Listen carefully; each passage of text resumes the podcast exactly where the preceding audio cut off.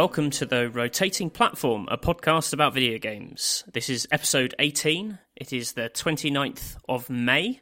Uh, I am Matthew Castle, and I'm joined by Mark Green Hello, listeners. and Alan Madrell. Hello, listeners. Madrigal. Oh, I get it every time. I get it wrong. 18 episodes. 18 I'm so- episodes. I'm used to it. It's my cross to bear in this life. It's fine. Honestly, it's Oh, what I'm one of used to. these days, one of these days, I'll get it right. Um, but uh, terrible. Anyway, how how are you, chaps? All right? Yeah, good. Yeah. Um, Alan, how are you? Yeah, fab. Yeah, pretty good. Pretty good. Enjoying things. Yes. Enjoying a very long weekend last weekend. That was ace. Mm. Yes, I had a full weekend of of pretty much the game we're going to be uh, talking about in a minute. And I had a very full weekend of, of not the game that you're about to talk about ad nauseam. We should probably say this might be a slightly shorter episode than normal because we we're a bit strapped for time. I'm I'm going to be speaking twice as fast. I remember watching the final episode of Prison Break on uh, double speed, no, triple speed, uh, to try and uh, get through it quick, more- more quickly, so I could find out what was going to happen.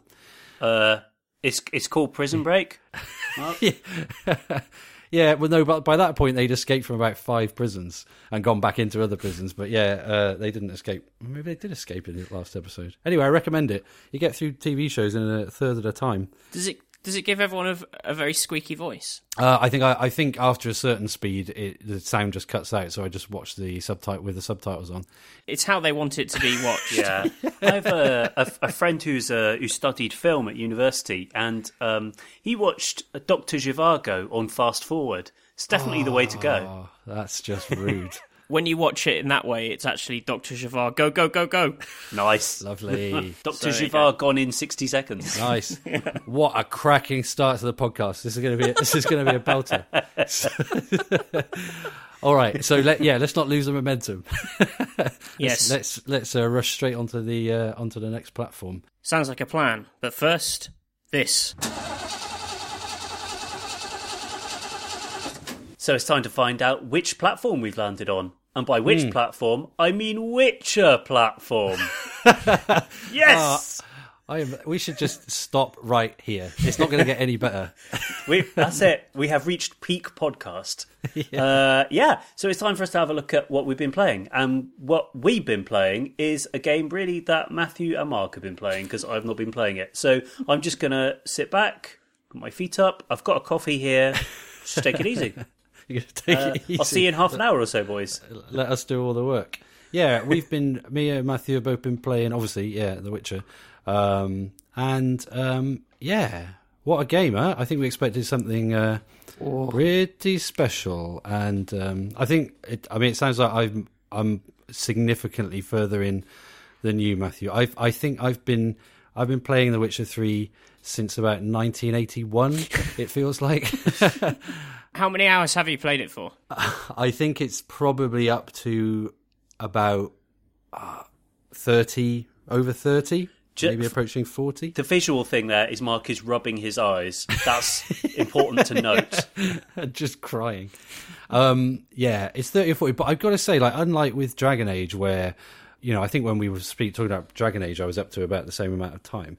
I kind of felt all the time in Dragon Age, not in a bad way, but I could, I could, you know, I sort of felt I'd, I'd experienced those forty hours with The Witcher. It's so, it's so deep and so vast, and there's so much going on that the time just flies by. And I, I, you know, I'm not saying it's a bad thing. It's just I, in some ways, I barely feel I've scratched the surface. You know, it Hmm. feels like I've, in some way, it's, it's just, it's just so natural feeling. It flows so Do well. you spend that, um, much time on one particular task, like I don't know, like getting somewhere, or you know how a lot of games um, stretch the length by sending you to the other side of the map and then back again? Or No, I mean there is fast travel. I mean, no, I would say I, maybe that's the key. I'd say all the time is, d- i- i- of course, you have to run about between between locations a bit, but all, all the time is just deep in missions that are super involved and um, uh, you know super in depth and just have story and characters that Yeah. fe- that you care about and uh, are engrossing that you just are captivated it's like the it's like watching, you know, just being engrossed in a box set all day and not noticing the time go by. I think, Matthew, what, what do you think? Yeah, absolutely. And I, I think I think the thing that kind of grabs me is is that it is a game just packed of with stories. You know, it's it's a it's a mm. kind of you know, fantasy games have a terrible habit of kind of having a kind of core story, lots of busy work, and then parchments which tell you about like exciting legends that happened. And actually, here mm. you kind of, you know, you're part of it all. You're part of all those sort of stories and legends that are kind of happening, and and um, mm. it's got this very interesting thing. It was uh, they did it in Witcher Two, but it kind of makes more sense here, where like the mission objective screen, um, it's written like a an account mm. after the adventure. So it's like, mm, oh, Geralt, nice. Geralt went here and did this thing. But like as you're doing it, so it's kind of like the story being told. And when you finish the mission, you can then read it like a little story in that screen.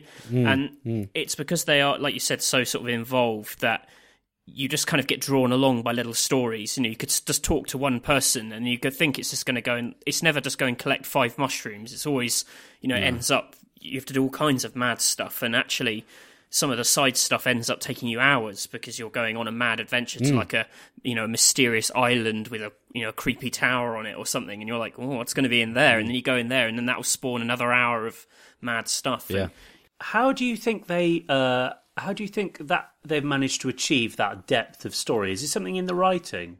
Yeah, the writing I think is. I, I, you know, Matthew, I'm probably a, a, lot, as I say, a lot further into you, but the writing holds up.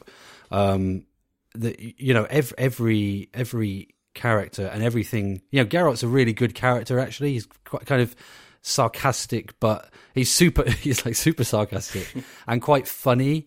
Um, Matthew, are you are you noticing the um, the detail on the facial expression. Oh, the fa- yeah. Uh, so that's the thing because there's like there's one level which is the writing and what people are saying, and then the faces that they pull when they say it like puts a new slant on it. So because you know. Mm from the obvious stuff like Geralt like raising his eyebrow when he says something in a, in a kind of incredulous way to just the kind mm. of hmm. way you know someone will be talking to him and rather than have him say I don't believe you you'll just see his eyes narrow ever so slightly because he's like I don't know about that that sounds dodgy to me mm. it's like oh no yeah. I haven't seen my my wife in weeks and then he'll his eyes will get all beady and um, yeah yeah there's yeah. there's it's really good there's these little there, nice. there's these little yeah. kind of the, the, characters do sort of half smiles and their their brow furrows slightly, mm. and it just makes all the difference. I, I, just got to a bit where a character who Geralt had, Geralt had met earlier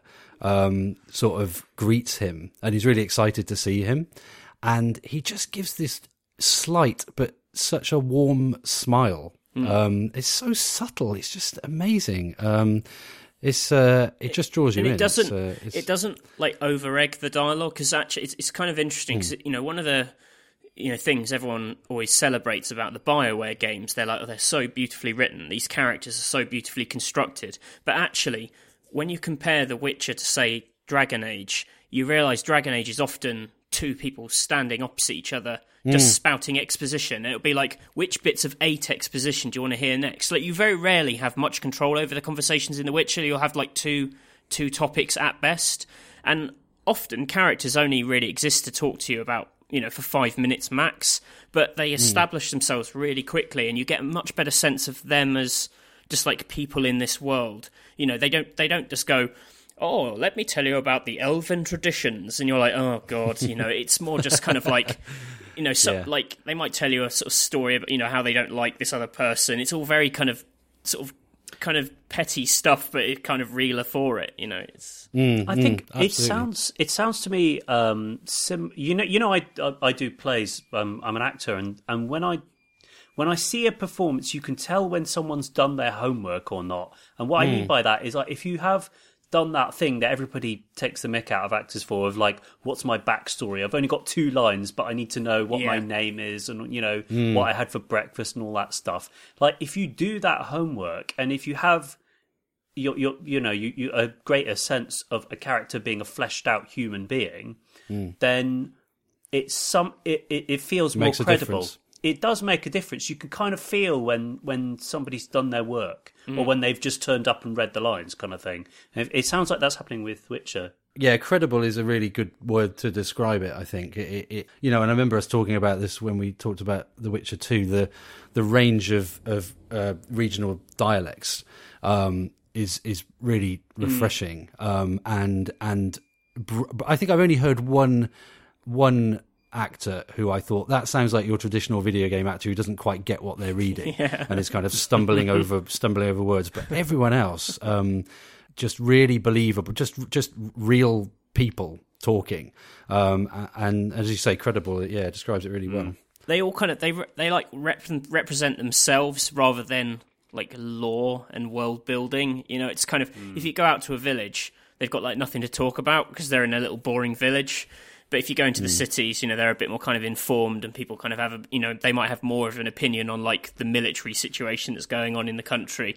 But, you know, it's not kind of like people are just walking encyclopedias of their own culture, which they never are, yeah. but they kind of always yeah. are in these games. But in this world, they're just sort of like bumpkins who just kind of know about being a blacksmith because he's a blacksmith and that's yeah. it.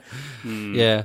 And it's funny as well. Yeah, yeah. I, I, mean, Geralt is a funny guy, and, and there are funny. I mean, one of this isn't this is like a teensy tiny spoiler if you like, but um, you, you, go into the middle of this sort of um, what looks like a sort of swamp essentially, and these these guys are getting attacked, and you see it's a mission. So you you you go up to the guy, and he says, "Oh, can you defend us from these uh, swamp creatures?" So I did that, and that thing happened where he died halfway through the battle. Mm and nothing happened. And I thought, oh, okay, well, you know, that's interesting because, you know, in many games that would be a you failed, you know, that person died mm. or, or, whatever. So I just moved on and I picked up all the loot and that was that. And there was some there was some of his friends left, so I thought, well, I guess you know, at least I defended the the area.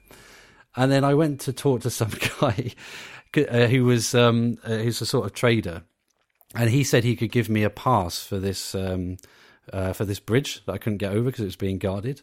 I said, "Well, not. I can't pay that." And he said, "Oh, well, I'll, I'll, tell you what. What you could do if you go and defend my brother-in-law over there. He's having trouble with these uh, monsters." and then Geralt has to say, uh, "You know," and he said, "It. You know, it's really good acting. Again, it's just like, uh, well, I already did that, and he's dead."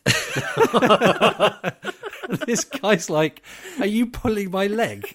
like, I'm not gonna, I'm not gonna give you this pass now. you know, my brother-in-law's died." so the game doesn't sort of judge you for that. It doesn't imply that you've you've failed or that that's not what's. No, I kind of, I kind of succeeded the mission by defending the the area, um, and and you know the the loading screen it, it, will often remind you like the consequences of your actions may not become apparent until much much later. Um, so I'm sure there's things I've done that I'm yet to find out have caused a problem. The one the, the one thing it's taken me a while to get back into, and and you know it, it's not that dissimilar to Witcher Two, but the combat can be like quite difficult. I think like I die a lot like I was playing on because I read this article before I started playing. Someone there were lots of people going, "Oh, this is how you should play it. Like turn this option off and da da da." And someone said, "Oh, you should play it on difficult because otherwise the combat's easy enough that you don't have to like engage with." He's got like magic and oils that he can drip on his sword to make them more powerful. Mm, yeah. And I thought, oh, okay, I'll go for that unfortunately, it makes him so fragile that it, it, you know you're meant to be this you know this guy. You're basically like a monster killer for hire. You know, a real badass kind of guy.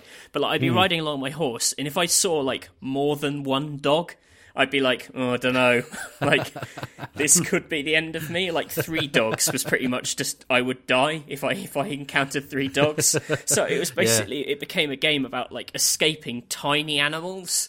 Um, mm. You know, but it was when you're scared of dogs, like all of a sudden you'd meet like a bear and it would genuinely be like, "Oh God, like, what am I going to do with this bear?" You know?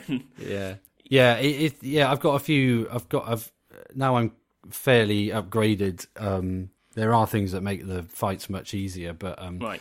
Yeah, I'd, I'd never. Um, they they are they are more towards the Dark Souls end of um, of combat. Um, they're not they're not all the way there, but but there yeah. is a lot of dodging at the right time, and um, you will get hurt and killed really easily if you don't pay attention to blocking and uh, countering. Like if you meet like seven people, you have to genuinely kind of be quite careful to like, make sure none of them ever get behind you. And actually, if you manage to pull it off, you feel like, yes, I, this is why I'm the Witcher, uh, which is which is yeah. quite sort of quite satisfying.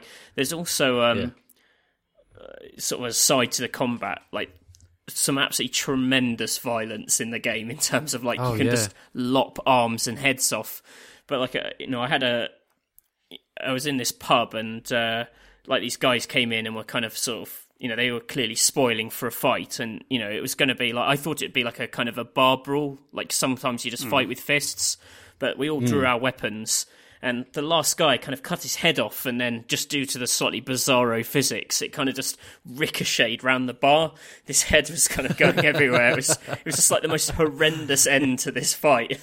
I spent a good couple of minutes just um, following this dismembered head that was gently rolling down a hill, um, and just w- and just would not stop. And I was just like kind of pottering after it to see where it would come to rest.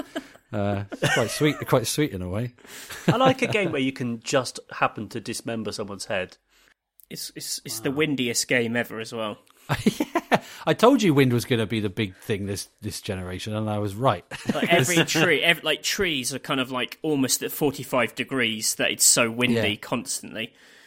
Often inside as well, like his hair will just be blowing around, which is quite impressive. Like he's just having a conversation, his hair will be sort of gusting Yeah. away in a deep basement somewhere. The the cities in uh, some of the some of the spaces in Witcher Two were kind of broken up rather oddly, weren't they? They were they were chunked. Yeah, You yeah. remember you had to sort of pass through doors to get into one chunk of the city or another. Oh, I know. I'll tell you what's awesome about Witcher 3 is no door loading animations at all. Okay. So it makes a huge difference. Like every building you go in, you just walk through the door, almost breaking the hinge yeah, and it, some of them are really um, like they're so detailed. Like they've got so much kind of like you know they're like almost they feel like levels that would just exist in a third-person action game. And when you think hmm. I've just wandered in here from this big world and it didn't stutter at all, you know you can go into these great big cave networks and like dungeons, and it's all just there and part of the world. It's and the hmm. seas as Yeah. well. Like you can just hop on boats and sail across it. It's like I think that's I think that's what's contributing to that kind that thing I was talking about. This kind of seamless forty hours because there's just no breaks. You know, it's it's just constant movement and and uh, you know it, it you just don't notice the time going. Um, it's That um, is seriously impressive because I, I, I do hate that feeling when you suddenly become aware of how long you're playing a game Yeah. and Yeah. you just think, oh, you know, uh, I, I'm inching nearer to the grave here. Like, is this really what I should be Yeah. spending my life on? I think it's a lot to do with what Matthew was talking about about how the missions just just sort of open up. Um, so you you you although although there's sort of some big broad overarching sort of uh, objectives you you know you're working towards um, you just don't really know at any point how close you are to um, the culmination of anything. You know, it's it's like everything is a. I mean, what we haven't talked about too much is is how um, the the actual monster hunts and a lot of the missions revolve around um, Geralt playing detective. So you know, with his Witcher sense, you know, you're you're seeking out um, glowing items, and then he you know he's a bit sort of Sherlock Holmesy, and that he you know he he recognizes the monster, or he's like, oh, this blood's been here a long time. You know, that's interesting.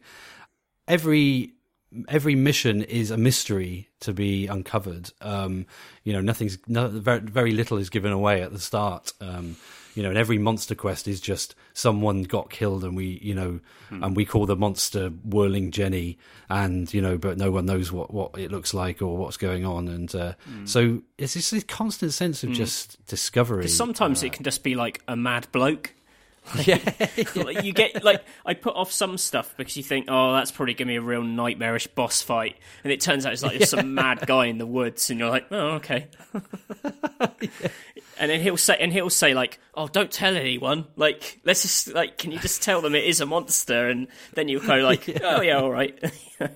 So my only my only complaint is, and I don't know if you're finding this. Uh, it, it seems to depend on what resolution you're at and what machine, whether you're on console or PC. The text size is a joke in this game. like, I mean, I'm I have a fairly big TV. Um, the the I believe that next to the the mini map is a number showing how far away you are from your objective, but it is so small. It's literally one pixel uh, not even joking, that I don't actually know if it is. I forget reading the numbers. I'm only guessing that it is actually some numbers. I've got no idea. Um, and I don't know what they were thinking. And it was the same in The Witcher 2, actually. Uh, they, I think these guys have a real problem with um, user interface stuff sometimes. Maybe they've just Um, maybe their user interface guys just got like giant eyes.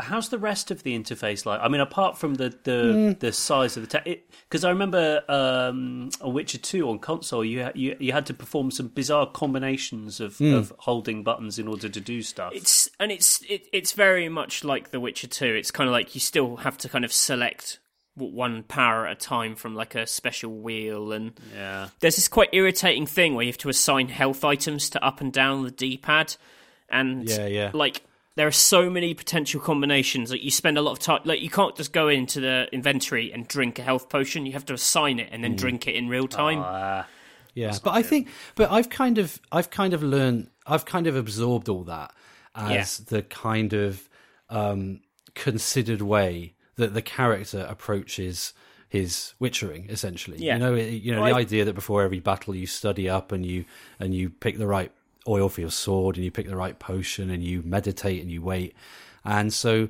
there's a little. I, I know, I know. Um, accepting this kind of thing as part of the story is a bit like that idea that the fog in Superman 64 is kryptonite fog. but but also I think it kind of works. I, I kind of find myself playing The Witcher 3 at quite a slow pace that I think you know j- just because of the the mood of Geralt Yeah. and how he how he behaves in this. in you this kind of want to savor it as well. You know, I've, I've been I spent a fair bit of time last time I played it. Um, you pick up there are so many different food items, and it doesn't tell you how much health it gives you. It just says how long it heals you for. But then different foods Oh, yeah. heal you for different lengths. So, and I, I wanted to try and work out like, well, what are we actually, you know, what what should I be looking for? Because that you know I've tried I've got about 50 different foods so I was just expe- I was just eating all this stuff to try and get a feel for like healing times. And it's all over the place because like olives heal you like loads. Like olives are like really really good. But then I had like a ham sandwich which was which I'd taken off a bandit and it's quite sad really because you think like that was probably like his wife made it for him like before he went off banditing for the day so I ate this. I ate this ham sandwich, and then I was comparing like cooked meat to like raw dog meat that I'd taken. Um, Lovely. yeah, and there's like there's dried fruits and nuts, and then there's just dried fruit. like if you like if you don't like the nut mix. Matthew, I got to say, my God. you're missing the point of The Witcher 3. it's not nutritional. I like to think, but the weird thing was, if you if you picture like a battle from like a, a baddie's perspective, they get this bloke with like crazy white hair who turns up shooting fire out of his hands and then starts gobbling like olives. He eats an entire. So what you're saying is he's Mad Max. he eats an entire French stick to heal himself. French stick eats a ham sandwich. He eats like a fruit and nut mix. About eight, like he eats like a pork chop. Then he eats the, some raw dog meat that he's just found. Because you have to eat so much to heal yourself that you're just like constantly that's like true. dop, dop, dop, dop, dop, and then, and then Yeah. like wash it down with like five five uh, bottles of apple juice. I mean, and he's still got washboard abs at the end I of know, it. like Geralt's, like Geralt's heartburn should just be through the roof. But yeah, that's where all the fire's coming from. It's just exploding out of his body. just venting it through his hands. yeah, Um, it's, oh dear. All right. Let's talk about Gwent, which is like I don't know if Matthew's got. yeah, got I'm obsessed with Gwent. Gwent. It's ridiculous. The There's this card kind of- game, right? Yeah. Yeah, right. Not it's the like, not the place in Wales. Okay. no, no, but it's um, it's just this silly little Hearthstone like game in inside the game. But I've I've must I've I've spent a considerable amount of time and several full evenings just playing Gwent. It's insane. Um, it's like it's the greatest. Um, you place um character cards down and you, and you collect the cards as you go through the game. But you can, you, but you get like you get the cards by beating other people, and then they'll give you one Hmm. of their cards. So then you're like, yeah, You can buy them as well. you- but but like think, so that's like uh, Knights of the Old Republic. Uh, Oh, really? The, the card game that. in that was amazing. Yeah, yeah, it's um, Oh, it's, it's- just taken it's taken over the internet. It's I got think. really good little music, and it's just a nice little interface. And like, Yeah. you could honestly, re- I wouldn't be surprised if they released it on like iOS or something. It's just like a thing you can do. But like, it's good because just about every, not not the story characters, but like most characters that you can talk to, like shop owners or like blacksmiths. You can like challenge them to a game of Gwent, and it's just kind of like, oh, you, you know, you fancy it. And he says it in a different way every time. It's never just sort of like Yeah. Gwent. He's like, oh, you know, But the only flaw in that is for the, for a lot of the minor shopkeepers, they didn't record any dialogue uh, for them to respond with. So Geralt's got lots of ways of saying, um, like you say, yeah, I want to, I want to play Gwent, and he's always, he always gets a response of just the other person staring him at him unnervingly. Yeah, and then the screen appears, right? yeah, like they have no idea what he's talking about. um, yeah. Oh, Gwent. nice. Oh, gentlemen, you've sold me on this good and proper. I was going to give it a miss. Some of the reviews sold it a bit short, I think, in terms of like uh, fetch quests and stuff like that. You know, made it sound a bit fetch questy. Oh no! No, I think- like no. like if it, the key thing for me is is how it in this kind of age of like Ubisoft with their endless fetch quests and that there's pretty much nothing in that map which I would say like oh god it's that you know everything emerges organically there's no 20 going you know even Dragon Age has like shards and flags to plant and just crap which means nothing but this actually you know it's kind of oh, it's a little cave, but it's a bespoke cave, and there'll be like a genuinely important treasure that will benefit you at the end of it. You know, nothing. It doesn't feel much like a video game in that. yeah, I would say. I mean, having with all with all the hours I've put in, you know, I do the the, the just a uh, just slightly the the, the sheen it, it, it has come off a tiny amount Okay. in that there are um you know when I do some of the the monster hunts you know I know what's going to happen. I'm going to talk to someone. I'll go somewhere. I'll look at some things on the ground. I'll follow a trail and there'll be there'll probably be a monster at the end. Um and so in some ways you know just because our brains are pattern matching machines you know I'm starting to see the patterns in Yeah. in the game. But yes it is true that um compared to um you know pretty much any other RPG. And and and, and this is why Alan, I would definitely recommend. Despite the, the like you say, it's a, it's a big commitment, The Witcher. But unlike other games where you kind of feel that y- you're you're only making progress if you're making progress, if you see what I mean. Um, and so and so Right. every every time you play it, you feel like you're chipping away at the game. Uh, you know, in, uh, to, uh, moving towards that goal. I really feel The Witcher, uh, p- partly because there's simply so much of it and partly because of the depth of those of the missions, um, you can you can just play a little bit of an evening and maybe not play it again for a couple of days and feel satisfied and feel oh yeah I got a good experience out of that. It, it's not Yeah. something you're gonna it's not something you're gonna want to get through. It's something you're going to enjoy just just moving through essentially. I think it's a, it feels uh, maybe I'm over egging it, but it it, it it it feels like a real turning point for me for where games are headed. The story and character it's so important to this game and and it drives the game in a way that uh, I, I haven't experienced from from such a big you know open world game before that it feels like a real turning point in, in a lot of ways for, for, for games bold, a bold claim. Are you sure? Are you sure that? Are you sure the big turning point for games wasn't when you um, were attaching peasants to a plane in Just Cause Two? Yeah. yeah, but, well that's a good point to probably uh, like move on to the next platform I reckon because of what what is going to be on the next platform Well, let's not uh, tease or torture the uh, listener any further by keeping them on this platform. Uh, let's take them through to the next platform. But um, before we do that, I'm I'm really sorry, but we're going to have to have a bit of this. Oh, you again. Looking for a pass? I've got a special price for you. I actually ran into your brother-in-law. Tended to the monsters too, but he uh, was killed. What? You're pulling me leg? Forget my offer. It's off the table, you git. well we never seem to run out of platforms here on the rotating platform um, Which is weird because it's only called the rotating platform. Wait a minute. 18 episodes in, the edifice crumbles. Well, this is a new a new platform. Um, we've been talking, oh, I've been talking a lot about torturing innocent people in open world games, uh, specifically Assassin's Creed and Just Cause 2. And that sparked uh, an email from uh, Gary of the Chat Very Good podcast, who we have discussed before uh, on this on the rotating platform. Hello, you guys. Hello. Not you. Hey? No, I was saying hello to chat very good as well. I'm allowed to do that. okay, I get you. Uh, anyway, so he's he says, so he's sending an email. He says, "I'm sending an email in support of Mark's love of digital person torture. You're not weird, Mark. They are. You know, I've I've often I've often said this.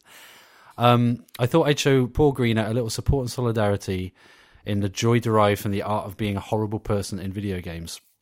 Uh, so please regale Greener with the following tales. I'm regaling myself with these tales.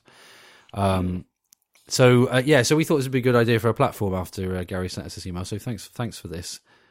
Um, so what does he? So here's what Gary's been doing to to innocent people. Um, in video games. in video games. yeah. Important to stress that for legal reasons. Yeah. their their podcast is a little more is a bit more blue than ours, so I might have to skip over. It is a bit fruity. some stories. Uh, so guys, a lot of it's a lot of nudity in his stories. Um, let's move straight on to the one about Oblivion. So he says this is his coup de grace. In Oblivion, becoming the champion of the arena, a series of gladiatorial battles, sees you followed around by your biggest fan, a young male dwarf no older than 12. Unbeknownst to this poor lad, I was also the leader of the Dark Brotherhood at the time, a clandestine group of ruthless assassins. I took the boy to our hideout, recruited a fellow Brotherhood member. After firing a warning arrow to give him a five second head start, we, be- we began chasing him for sport. I, I don't think I've ever laughed so hard in my life than when we eventually caught him with a stray arrow. Sorry. Stripped him down to his knickers and, and threw him down a hill. Watching his lifeless lifeless frame tumble and bounce off trees the whole way. what a lovely Wow. what a lovely How did they get. Uh, wow. Isn't that? I, I'm worried that verges on like digital hate crime. Yeah, there's something genuinely quite front page of the Sun about that. Great. What a terrible. I, I previously thanked Gary for the inspiration for this section, and now I'm thinking I, I wish I distanced myself from it more. What can of worms have we opened up here? Well, should we see what a pe- what other people come up with? Because I put a shout out on the Oh, okay, yeah. That's, Twitter. Ooh, yeah. I like the way you said that, like you didn't know that was coming. Like, oh yeah, yeah, let's take a look. what have people come up with? So Joel Hausler from Brisbane. Uh, got we've got a listener in uh, in Australia. That's nice. Um, he says, Well, uh, yeah, if you're if you're listening from a foreign land, let us know. It'd be nice to know how far people, away people can hear us. In in in Metal Gear Solid 2, I would hold a guard up, then proceed to shoot out his radio, then both his arms, then his leg, with no means to defend himself, defend himself or, or call for help. All the soldier could do was was slowly and sadly hobble for the exit. this is this is my kind of. I love torturing guards. Yeah. After teasing him for a bit by running around him a few times, I'd kick his lights out and drag him back to the middle of the corridor before kicking him awake again. yes. Get him asleep. Wake him up again. Yes. This would Absolutely. I found a kindred spirit here. this would go on until the soldier gave up and died. That's nice. just like kill Oh, me. yeah, because you've kicked him too many times. Yeah, you've kicked him awake. Yeah, guards are excellent. Like, I love to try and lead one as far off his uh, route as you know, because a lot, a lot of these games you you got like a, a pre-programmed route. I try and lead them as far away as I can from there, uh, and so they're in some area where they're definitely not supposed to be, and then you know I'll, I'll put them to sleep or something like that. Yeah. But my favourite thing is to do things to sleeping guards, which which was touched on just just then. Um, there's a bit in Dishonored where, in fact, I think it's the towards the end um, where you're getting you're climbing up this really tall tower, and in, uh, right at the beginning of the level, and in the middle of the tower is this sort of uh, it's hollow in the middle, and there's water at the bottom. It's very very tall. So what I like to do was was to get the guards to go to sleep. you know, you use my sleeping uh, darts on them, and then pick them up and sort of like wake them up by throwing them over the edge because they've got a huge drop. Like the bigger the drop, the better. But at water, you see, because you're not killing them, you're gonna they're gonna wake up yeah. in the drink. Oh, that's And uh, I mean, it's quite mild. It's not sadistic in that way, but um, yeah. We need yeah. I, I feel like we need a term for the pleasure of tipping uh, NPCs off the edge of very tall um, drops, you know, and just Yeah. and just watching uh, how, how they. because the better the ragdoll physics are, or the worse the ragdoll physics are, the better. So Robert Conker, who uh, we talked about on the last episode, I think he wins the best name of our listeners competition, unless any unless any unless you are a listener with a better name than that. Um, we should have a chart. Uh, of, of the best names. Anyway, Robert Conker says, uh, at the risk of sounding psychotic, I had a lot of fun abusing the NPCs in Sleeping Dogs. Oh yeah, I remember this. Speeding down a pavement while using the action hijack button to swing your car door open and send pedestrians flying was a game within itself. Yeah, that's true. I remember that. That's good stuff. Richard, who has no last name, says, "Hi guys. In Skyrim, I always used to shoot. Oh, how do you pronounce, this? Heimskr, the priest in Whiterun, shouting about Talos. Heimskr. I don't remember how you pronounce that guy's name. Anyone? No. Don't know. Uh, how many years of, of gaming expertise there combined? No idea how pronounce that guy's. Not name. enough. Not Not, enough. enough. Uh, but he says, I could never seem to do it without drawing the attention of the guards, leading to him getting shot in the face multiple times. Oh, that's nice. I also attack when I turn into a werewolf for the first time. I've lost count of how many times I've brutally murdered that poor religious zealot. Many thanks, Richard. I got one. Uh, I I remembered um, uh, something somebody said on Facebook. Uh, reminded me of something I did in Spider-Man Two. Uh, I actually ended up griefing NPCs in that. Uh, First of all, that is an amazing game, and um, there's one type of side mission where you can do because you're you're like swinging around New York City, and you'll hear someone saying, "Oh, it's saying that they're very ill and they need to get to the hospital." and you you know the the ambulance is going to be quick enough. You've got to pick them up, sling them across your shoulder, and get to drop them off at the hospital. But the thing is that if you um, I like you know these are these are people in pain. They've they've been injured or they're feeling very unwell or something like that. I love to you know when you carry someone, if you pick someone up and you you take them through a door or something, and you accidentally catch them on the head. I used to like doing that with them, but I'd be Spider Man swinging half the way up a building. It's just give them the ride of their life, complete with a few little knocks to the cranium, um, on that sort of stuff, or or like chuck them in the drink, you know, see how they like it.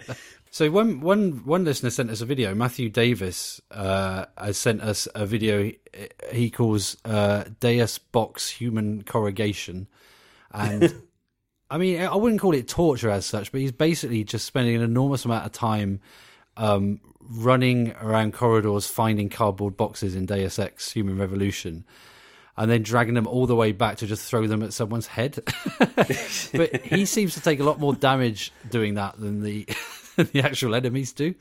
Um, but yeah, that's cool. So he throws cardboard boxes at people. He just throws cardboard boxes at, at people's heads. That is, a- that's that's niche as hell. yeah, it's just like a sort of slightly miffed delivery person uh, in the world of Deus Ex, basically. Weird. That is, that's probably annoying people, isn't it? Yeah. Yeah. And um, Ashley Day mentioned throwing sticky mines at the scientists in Goldeneye. Oh yeah, uh, those painting GoldenEye days. painting their painting their white coats red.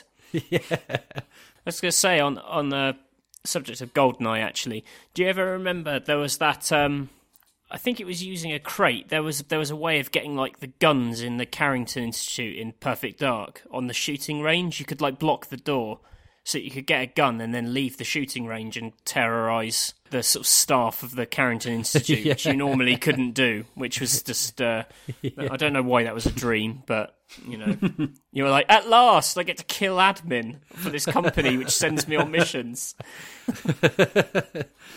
But yeah, I want to hear more. I want to hear more of that stuff. So uh, yeah, please do. Um, if you've ever uh, made someone's life unhappy virtually, then uh, yeah, give it. Yeah. gi- give us a shout. fictional, fictional people. Yes, yeah, we, not, yeah, uh, we don't yeah, yeah, want yeah. we don't want tales of real life misery. Uh, No. all right, let's uh, let's uh, roll off the platform. I'm going to do a forward roll. um, off this, and uh, you guys can, yeah, you can freestyle, and yeah, let's let's do that after this.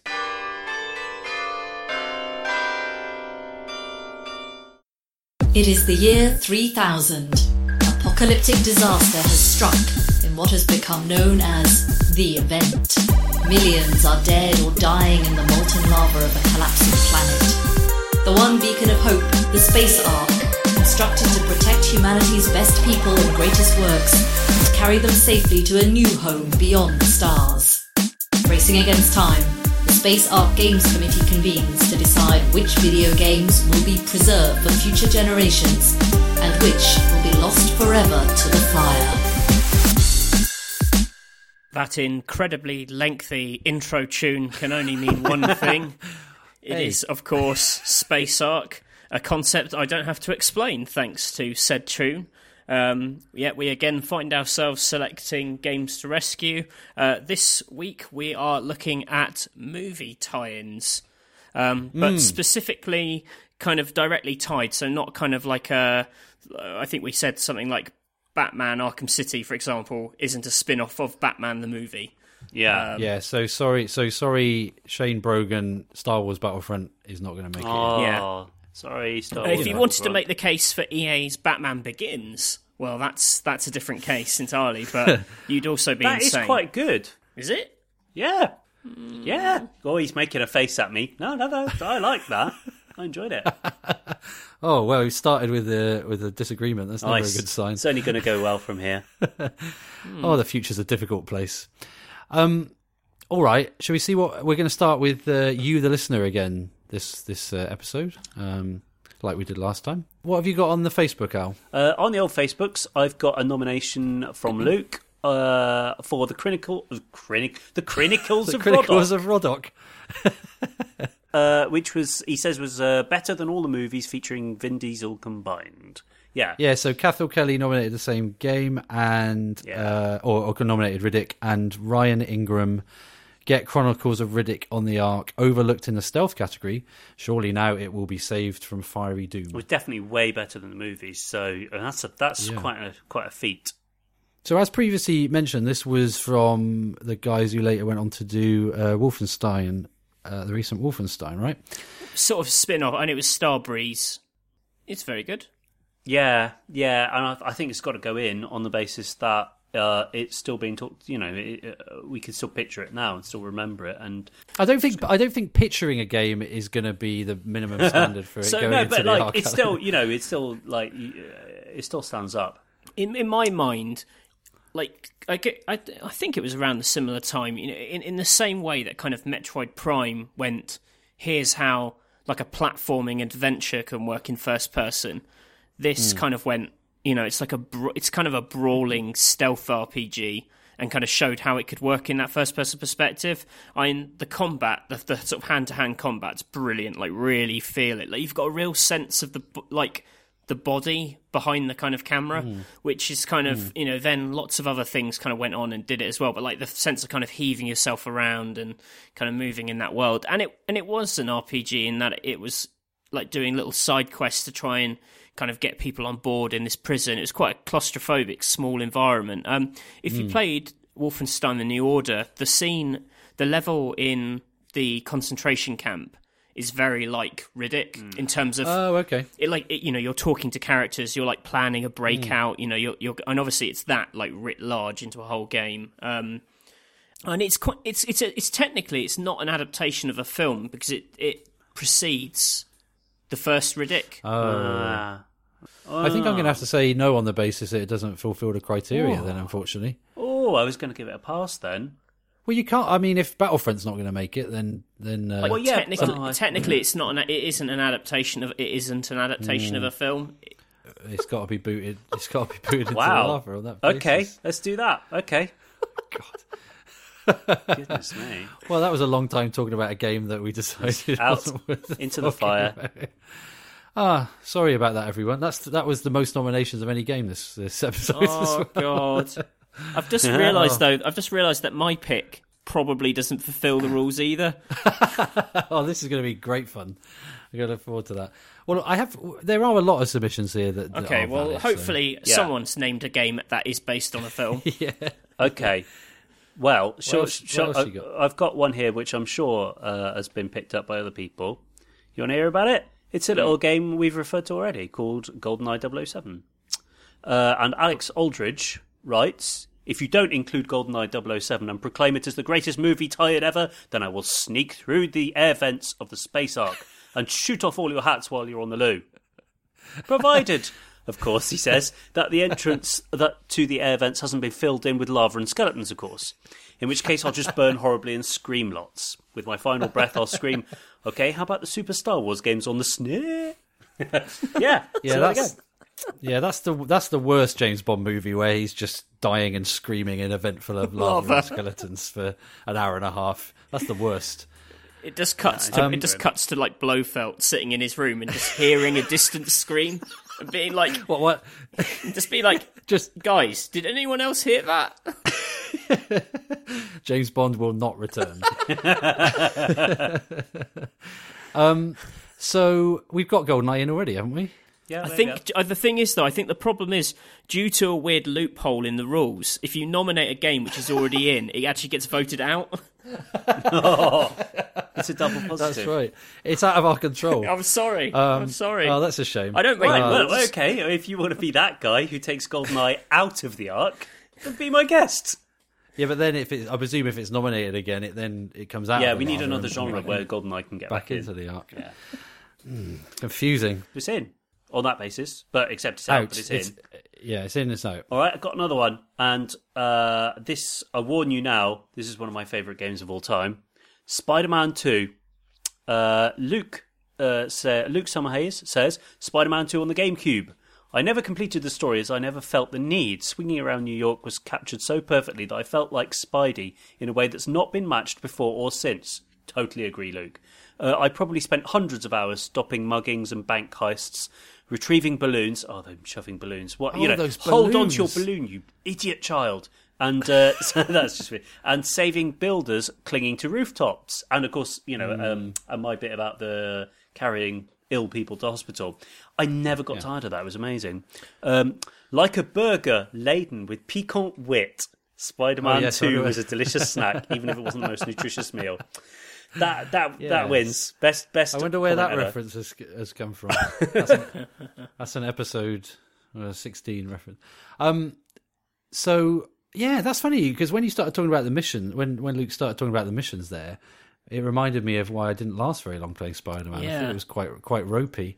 Um, it's kind of been shoved into the same pigeonhole as Superman six- 64, It- actually. I think it's whoa. What in my mind. Yeah, Get- but maybe I'm just get it out of or there straight away. Get it out of there. It's. I mean, as a as an open world game, it is superb. I think if I'm if I'm being critical about it, then it is slightly ropey in places. It's a little bit sort of janky in places. Not in the movement, but in uh, some of its level design is quite kind of well, not level design, Yeah. but mission design is quite kind of primitive Well, that's what I that's what I remember. gamey. But I mean, uh, th- that uh, is to say nothing about how just how amazing the swinging is, and how um, thrilling it is to make your way up to the top of a building and then take a swan dive off it. I mean, it really nails that at a time when no other game has managed that. Isn't he got a very ropey? Uh, what's his girlfriend's name? Uh, it's Mary Jane. Isn't she really ropey in it? He's he's he's really ropey, like in the swinging sense. Nice. Oh, lovely, lovely. Nice. Congratulations. I hope you feel proud of yourself, Matthew Castle. It's not even a rope; it's a web. Well, yeah, but it's like it's more a like rope, string. That's what they call him. They call him Ropehead. They're like, oh, it's old Ropehead. It's the old rope slinger.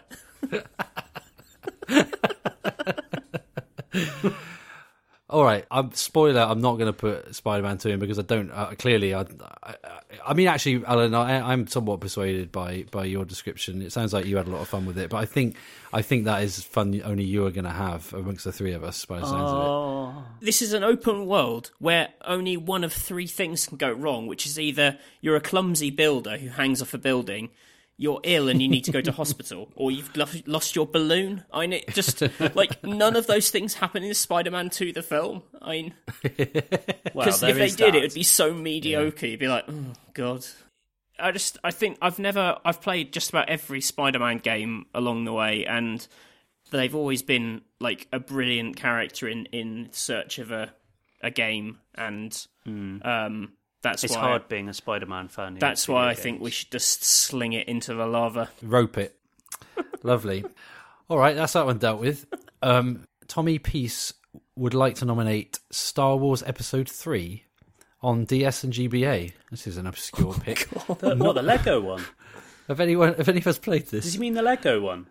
No. Not the rubbish home console versions. The handheld versions were side to side beat 'em ups with great bosses whose attacks you had to memorize. However, I will understand if you guys reject this on the grounds of not enjoying the Mustafar levels on account of the abundance of lava. Isn't that the guy from the Lion King? Oh no, no, no! That's the baddie in Aladdin. That's Jafar. Jo- oh yeah, same thing. Duel on oh so the level's called Duel on Mustafar. Oh, Um, okay. it's in in um, Star Wars lore. I can I can tell you. I'm just dredging this up from my uh, Star Wars memory. it was a conf- it was a confrontation during the Great Jedi Purge in 19 BBY. Before the Battle of Yavin. I'm such a nerd. Not bad. Nice. Where the recently apprenticed Sith Lord Darth Vader fought his former best friend and Jedi Master Obi Wan Kenobi on the outer rim planet of Mustafar. It's the it's the fiery bit uh, where they're having a lightsaber fight, and uh, Hayden Christensen gets horribly burnt up, and the audience secretly enjoys this.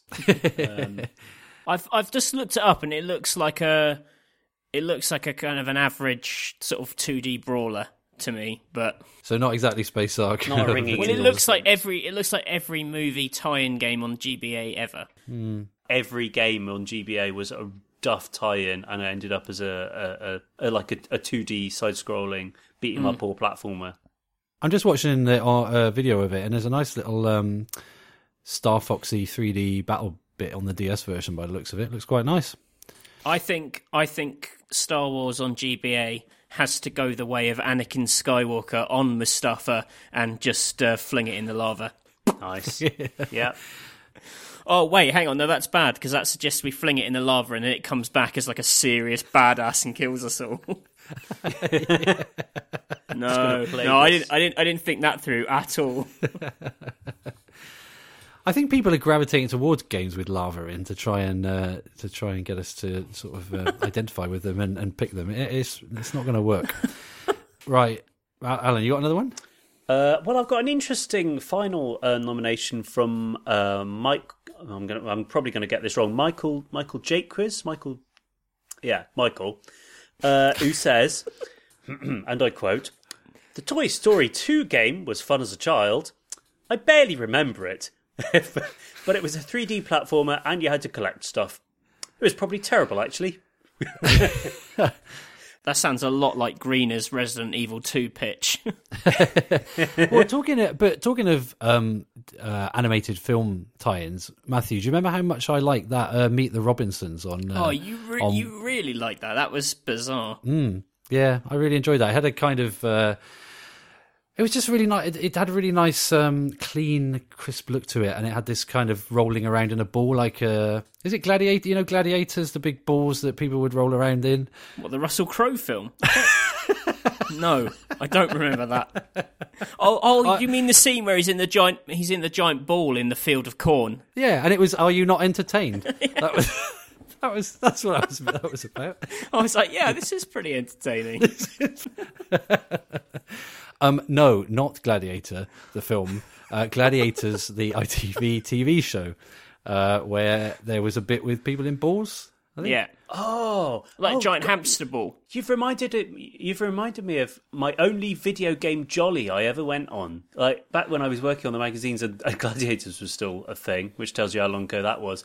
But I remember meeting Hunter, the gladiator called Hunter. Um, was it Hunter? No, wasn't even him. One of them, a vivid memory, and um, he, he he was so used to having photos taken with fans that for some reason, and you know, he considered me because I wasn't a gladiator, I must be a fan, right? I think Hmm. in his in his mind, and so he kind of clamped me round the shoulder, gave a big thumbs up, and uh, waited for someone to take a photo. But it was just was it just the two of you in a room? So it's just really weird. It was. Oh, was that the point you asked him your question from your notepad? And I was like, so let's get, oh, I can't even remember what- what I was there for. Maybe it was Meet the Robinsons. It would have been a good tie-in with the uh, the giant hamster ball. what were we talking about? Uh, Toy Story Two. Toy Yeah. Story Two. Is it going in or not? no, No, No. I didn't even remember it. Get in the fire. sorry. Um, how about this? Is an interesting one. Matt Davis. My Space Ark submission is the Italian Job on PlayStation One. Um, some great missions based on parts of the film, and free play that featured a city rife with exciting jumps and jingly jangly police chases. Is that what is that? Is that a reference to something from the film? Oh yeah, it's that famous Michael Caine line. Getting them jingly jangly police cars. I know. It's the jingly jangly coppers. That was the worst Michael Caine impression. I mean, everyone can do Michael Caine. It's the Alan. jingly jangly coppers. That was that was him doing this Australian one. All right. Uh, now, now, let me tell you something. That's terrible. That's really terrible. Uh, whose is worse? Come on, Greener. Who's It's- got it's the hard worst to- Michael Caine impression between me and Matthew? This this uh, this isn't the job of the Space Ark Games Committee to decide on who's got the best Michael. If if this episode impression. isn't called jingly jangly coppers, I'll be very disappointed. You're quitting, aren't you? No, I, Mark. I did, for clarity, I didn't ask you who's got the best one. I've asked you who got the worst one. oh, the worst one, yeah. Yeah. Um, do them again. All right, here we go. Right. Now, let me tell you something. Name jingly jangly coppers. It's Alan. I don't need to hear Matthew's one again. it's definitely you, Alan. It's awful, just awful. Um, so anyway, yeah, the Italian job. Then uh, I haven't played it, but you know, I do. It does touch off something in my mind of being a, a quite a highly rated uh, game. Yeah, I'm the same. I remember. I think it got some reasonable reviews at the time, but I don't think I ever got round to it. Space Ark is just en- becoming an endless parade of discussion about games we've never we've never played. I mean, was this pre-driver or post-driver? I think it was post driver. I think it was just driver, Hmm. but with minis. the look of PlayStation One games is so odd. All those kind of warping polygons. Yeah, uh, yeah. It was, Yeah. it was weird. It was So very weird, like it? everything looked like it was sort of cereal boxes with textures smeared on. It was all very boxy. Watching it now, it looks like a hundred years old. I can't believe you know games like Drive. It does look quite similar to Driver. I can't believe we looked at this and we thought this looks realistic. I just, I just, I just looked it up on Metacritic and found probably the the worst quote I've ever seen on Metacritic, which is quirky, fun, and appropriately priced. Well, that's just great. Be still my beating heart. Yeah, I mean, yeah, there's a sort of virtual virtual London. It was made by Rockstar. No, Yeah. What? No. I, I refuse to believe it. No, published by Rockstar. Developer was Pixelogic, apparently.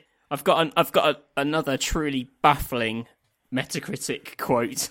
Mm-hmm. I, it says of the Italian job. This controls like my cousin Rocco's deodorant. Sometimes it's on, sometimes it's not. what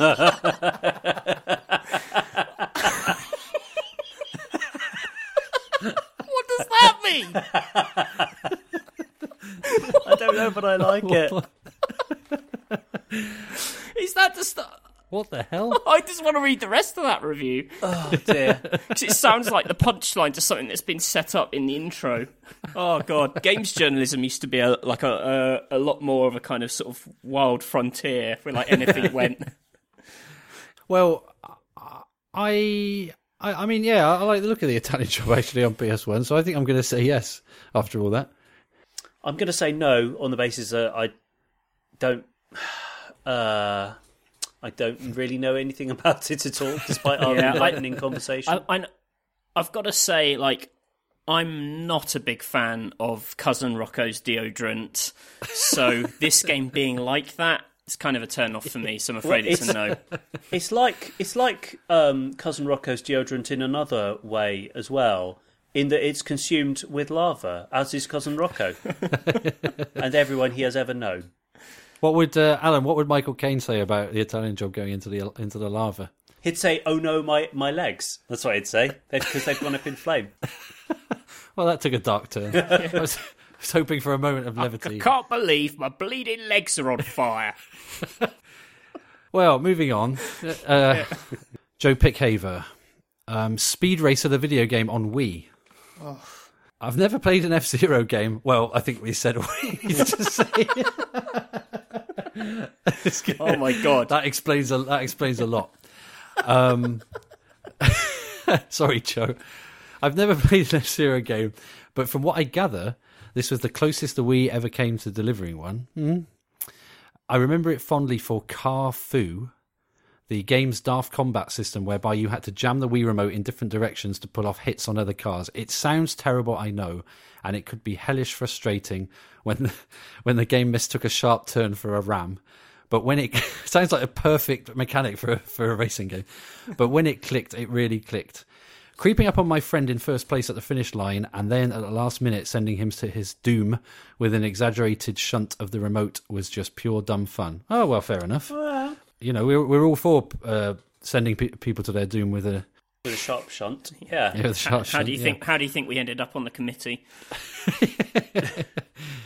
Um, oh, Speed Racer, the video game. Like, I, I think I, I think I might have reviewed this for Gamer. Um, I have a different memory of it being total crap. Um, because I, I, I actually really like the film Speed Racer, so I remember at the time thinking, oh, maybe it'll be good like the like the Mad film. Um, but uh, no, it's it's like a it's like a sort of Chinese whispers version of F Zero. You know, it's all kind of slightly wrong and kind of like just off a bit. Um, I think some I think some people were so desperate to, for Wii to have an F Zero that they stomached quite a mediocre game. Um, I think if he'd actually played an F Zero, as this guy admits he hasn't, um, like if he actually played F Zero, I think his mind would explode. if, if you think Speed Racer on Wii's good, wait until like even if you just played like SNES F Zero, you'd be like, what? Oh yeah, that's it. Yeah, we gave it forty nine on Endgamer. Oh, let's. Uh, well, I trust Endgamer, obviously, so uh, it's a no from me. Get out. Sorry, Joe. We've had another nomination in on Facebook from Rebecca Elliott, who uh, gives uh, an honourable mention to Blade Runner by Westwood Studios in the 90s. Oh yeah, yeah. This looked really good actually. I, didn't play it, but uh, it looked amazing. She's, yeah, she says it's a wonderfully evocative recreation of the Blade Runner world, lots of crossovers with the film without being a straight up remake. Hello. Great point and click game, which, I mean, it was. It was ahead of its time, which it was, with multiple ending scenarios, which there were, and different characters as replicants with each playthrough. Nice. Um, yeah, so there we go. That's um, well, I, th- one, I think we'd all pretty much forgotten, most of us. Well, yeah, I was, I was, I was actually, I, I was going to put this forward as my personal pick, but uh, I, I slightly worry that I shot myself in the foot earlier by voting out uh, Riddick, because technically, like Blade Runner exists alongside Blade Runner the film. Uh, you don't play. Oh. like, it's you don't not a it's not a close no, you, tie, you, is it? you don't play um, Oh, like Rick yeah, Deckard, you, but you kind of you meet. I think you meet him at one point, and you go to the same locations as the film. Like you're solving a different mystery. So, like for Hmm. all intents and purposes, it feels like the film. Like it's it, it really captures the flavor of it, and you do like all the actions you do in the film. You know the the it does like the zooming in on the enlarging on the the photos and all that. Um, and you get to do the Voight Kampff test and all that kind of stuff. But Mm-hmm. it, it, like it isn't technically. Oh, so it's invalid. But yeah, I know it's terrible because it's really good. That's a shame because that's a good. That's good. I'm sure Blade Runner will be back. It's. Uh, Yeah, It's, it's it's it's. uh we'll yeah. have to do. We'll have to have a, uh, an episode of uh, movie based. Uh, What what do you call them? Side side movies. Side movie. Spin offs? Spin off. Thank you. There you go. yes, I knew there was a word for it. Um, yeah, because uh, it'd be good to get Blade Runner back in. We haven't put any in, have we? We we put nothing in. Well, we we decided Goldeneye was good enough. Yeah, but movie tie-ins are famously a you know much derided genre. So I had a, a Batman game on the on the Amiga that I want to say was either Sunsoft or Ocean. Oh, not not the not the side scrolling one. Yeah. That's awful. That's an awful. I, I mean, it was huge at the time, but that is that is ropey as hell now. But if you play it now, it's just Batman endlessly um, failing to walk past dripping pipes dripping um, with acid. Yeah, well, that's what Batman's get- that's what Batman's life is like. Was that the one that had driving sections in it as well? yeah, it had a 3D driving section on the on the Amiga, Hmm. um, where you had to like repel. No, what's the word? You had to swing You'd yourself swing around. around the corners using your uh, batarang thing. It it was the it was the it was a great period for for tie-ins, as in there were a lot of them, and some of them, you know, Mm. it's like you throw enough muck at the window, some of it's going to stick, right? Yeah, And RoboCop was the other big one. RoboCop, um, Rambo on Spectrum was good. Um, What else was there? Yeah, RoboCop. That Batman game, I maintain, is better than you're you're making out. Uh, Batman Returns, the the side scrolling brawler on SNES was good. The Konami one, Oh yeah, yeah, that's true. very chunky, like you could punch those scary clowns. So my pick, my my sort of formal pick for Space Ark this this time. I don't I don't know um, if you guys played it, but uh, the uh, Ghostbusters on eight bit computers on Spectrum and Commodore oh, sixty you beauty. I I love this game for. I mean, this was an era where you loved games for months, having only seen a screenshot of them or a brief glimpse on a Saturday morning television show. Um, but I was obsessed with Ghostbusters as a franchise as a kid, and the game just looked always looked phenomenal to me. It was it was kind of two parts. You went around a little sort of map. It was a bit like Pac Man, um, and then you had to go and then there was a little driving bit you had to deck out your car Yeah. and you had this huge um huge screen filling sprite the car filled the screen as you were driving Yeah. top down view of the um of the of, of which whatever car you had and then you'd get to the to the street where the ghost was and you'd have to use the uh the, your- the what, traps. proton? Yeah, Traps you'd, and you'd cross the two uh, streams together and have the trap in the middle, which as a mechanism was quite hard to do initially. yeah that's right uh, I was obsessed with that. That looks so good to me. that was as an a kid. amazing game. Um, that was an and so I- amazing game. I've, yeah, I've only got I one word put- to say to you, though, Greener. Oh, here we go.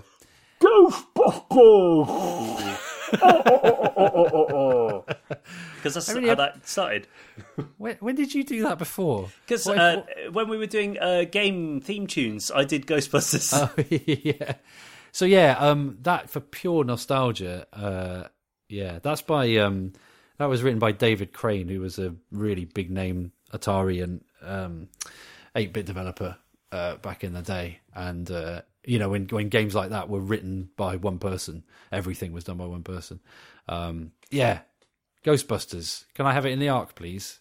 Do you realise if it goes in, it's the only one that's going in? it's also not. It. I don't. Think, I think it's probably going to fall short on the basis of not being a close enough tie-in. Well, I don't, wait, wait, wait. We can't introduce another rule. It is, it is a a That's film the of. Ghostbusters. Oh, what do you mean? It's not following the. It doesn't follow following the plot or the characters, does it? No, it does. Yeah, because you have to bring the um the lock, the keymaster, and the Oh, that's lock, true. The- lock yeah. together. But I know what you mean. It's There's very abstract. But then But are the characters the same? I suppose they. It's not really clear who they are, is it? no, maybe not. Maybe not. Uh, we're gonna have to kick it out. This is the most restrictive genre we've ever done. I'm not surprised nothing's going in. Nothing meets the criteria. Well, can I formally put forward Aladdin on the Mega Drive? Okay. But you have formally put forward Blade Runner. No, I said I was going to. Well, I was going to, but then I realised that I'd kind of shot myself in the foot a bit. This is a messy, messy. We're all over the place. for- I tell you what, Matthew. I haven't got anything because all of all of my best ones have been taken. Like I'm, I'm I would seriously pitch Spider-Man Two again because it's Ace and you're both wrong. oh yeah. So why don't you give Alan your pick, your second pick, Matthew? Or, or I'll I'll donate my, my pitch to, to Matthew so he can Yeah. pitch Oh, you, double do, the you do that for me even after I threw Spider Man 2 in the lava. Um, Alan will remember that. Yeah. Yeah. yes. Oh, Yes. Go on, Matthew. Take it. great. Aladdin. You could throw apples. It's not going in. Uh, that was yeah. That was a that was a real slick platform, Nice. Aladdin, wasn't it? No, that was Um, great. That was great. I don't know. I'm I'm tempted. There, there's something about the fact that Aladdin spawned endless copies of Aladdin for the rest of time in terms of Disney film tie-ins that makes me want to punish it really, really hard. But Oh, but the Um, bouncing, the bouncing and the jumping was so good. Mm. Oh, the little swish of your sword and stuff. It was really, really pleasing. This will be the only thing that gets on this holding Aladdin. does Matthew does Al- Aladdin slavishly follow the plot of the film? Absolutely. Great. I think we're okay then. I think we're all right. It's going in. Yes. Yeah, I, I'll put Aladdin in. Yeah. It's even had the music. Like the music was the music from the film, but like done through kind of Mega Drive or SNES. Hmm. Yeah. Yeah. What's the other big Disney platformer time? Is it Lion King? Yeah, I you see. I always There was struggle. one, yeah. I always struggle with the Lion King because they made this big song and dance about like how well animated the main character was, but I always found it quite fussy because you were playing as a four-legged thing, which was a bit of a pain. Pain to con- you know. It's, It hmm. doesn't make as much sense as like a man, like controlling a whole lion, because because it the whole thing, the whole combat in it, you had to like roar at things to stun them first, and then scratch at them, and it oh. never quite clicked for me. I know some people hmm, really love it, but you know, Okay, well that's that's good. Well, good news for one movie tie-in out of the entire history of movie tie-ins. Then that's fantastic.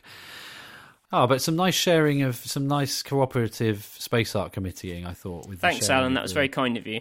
and that's ultimately what the space ark's all about: is uh, cooperation um, and kindness. Um, Whilst everyone else burns. yeah, yeah, exactly. Yeah, Yeah. that's the ma- that's the main thing. It's about people burning uh, in in lava, but al- also cooperation. Um, it's like a like a really grim episode of Sesame Street. um, all right, so a, a, a, we- a strange week for the space ark, but a good one, I think.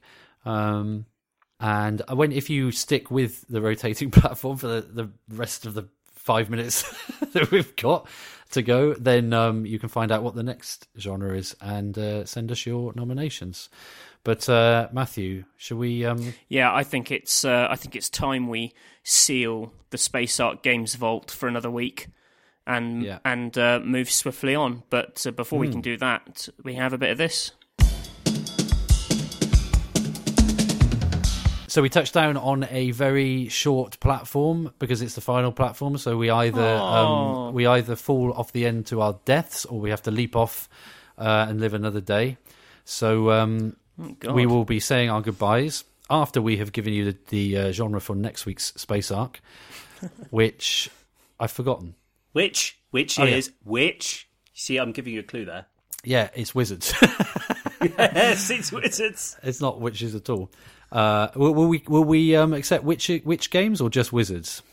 Wizards. Wizards, just Oh, wizards. oh my! So that means we're kind of being a bit sexist there. bit sexist. Yeah, but we can do which games uh, later. So, Wizard Games, for some reason, is next week's uh, next Yeah. episode's space ark genre. So send us your nominations. Um, we like to get uh, we like you guys to to justify your picks. So the ideal way to nominate your games is by emailing us at trp at the therotatingplatform.com. Um, or you can tweet us. Uh, our handle is at rotating podcast. You can get on our Facebook page at facebook.com slash rotating platform. Or you can leave a comment on our blog, which quite a few people have been doing, and we very much enjoy seeing you uh, all argue amongst yourselves about your picks, uh, and that's the rotatingplatform.com. So yeah, and you know, and if you've also if you've made anyone uh, anyone's life a misery inside a video game, then uh, tell us about that because I'd like to, I'd like to revisit that platform. I thought that was a that was a fun time. And on that note, we're off. Yeah. So thanks thanks for uh, all your space ark nominations and uh, your NPC torturing, and we'll see you very soon on another episode. Take care, my friends. See you later. Bye. Bye.